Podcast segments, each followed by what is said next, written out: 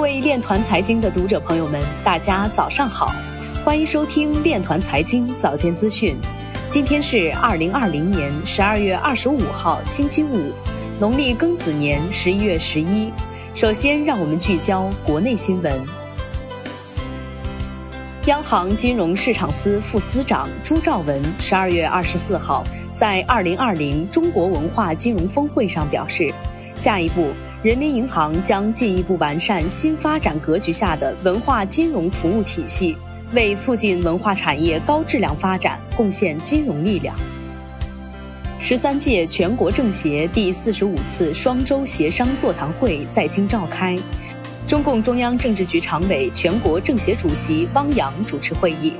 他强调，要深入学习领会习近平总书记关于推动人工智能健康发展的重要论述，牢牢把握人工智能对建设科技强国和实施创新驱动发展战略的重大机遇，历史辩证全面地看待人工智能发展中的科技伦理与法律问题，坚持统筹发展和安全的原则。探索构建符合中国国情的人工智能治理框架，维护人民利益和国家安全。近日，北京百度网讯科技有限公司公开多条专利信息，其中包括人脸识别测温系统。通过该人脸识别测温系统，在人脸识别时可以显示温度信息，从而加快了人体温度的检测效率，减少了人力成本，降低了感染风险。接下来，让我们走进区块链领域。美国总统金融市场工作组就稳定币监管问题发布声明。日本金融厅要求提供加密货币购物服务的运营商业务整改。昆明市政协副主席说：“推动云南省区块链中心不断发展壮大。”湖南省区块链协会成立。火币研究院发布报告：加密银行正逐渐成为一个全新的赛道。比特币活跃地址今年增长超过百分之一百零五。混合动力汽车利用区块链等技术，可减少空气污染。安宁工业园区管委会将与阿里云在区块链等领域业务深度合作。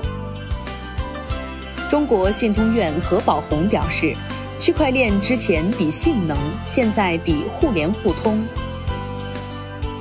密码学博士高成实表示，量子计算机大规模应用将对非对称密码算法和哈希函数带来致命性的影响。金色财经报道，在由中央财经大学主办的2020中国金融科技创新国际论坛上，中国银行原行长李李辉表示，数字货币在未来的数字经济竞争中将居于核心地位。我国法定数字货币目前还处于早期的验证和试点阶段，还要经过成功的中期测试才能够全面推广。所以，中国应该有必要抓紧完善我国法定数字货币的技术路径，完善底层技术架构和应用场景设计，确保高并发市场中的规模化可靠应用。同时，有必要抓紧研究发行中国主导的全球性数字货币的可行路径和实施方案。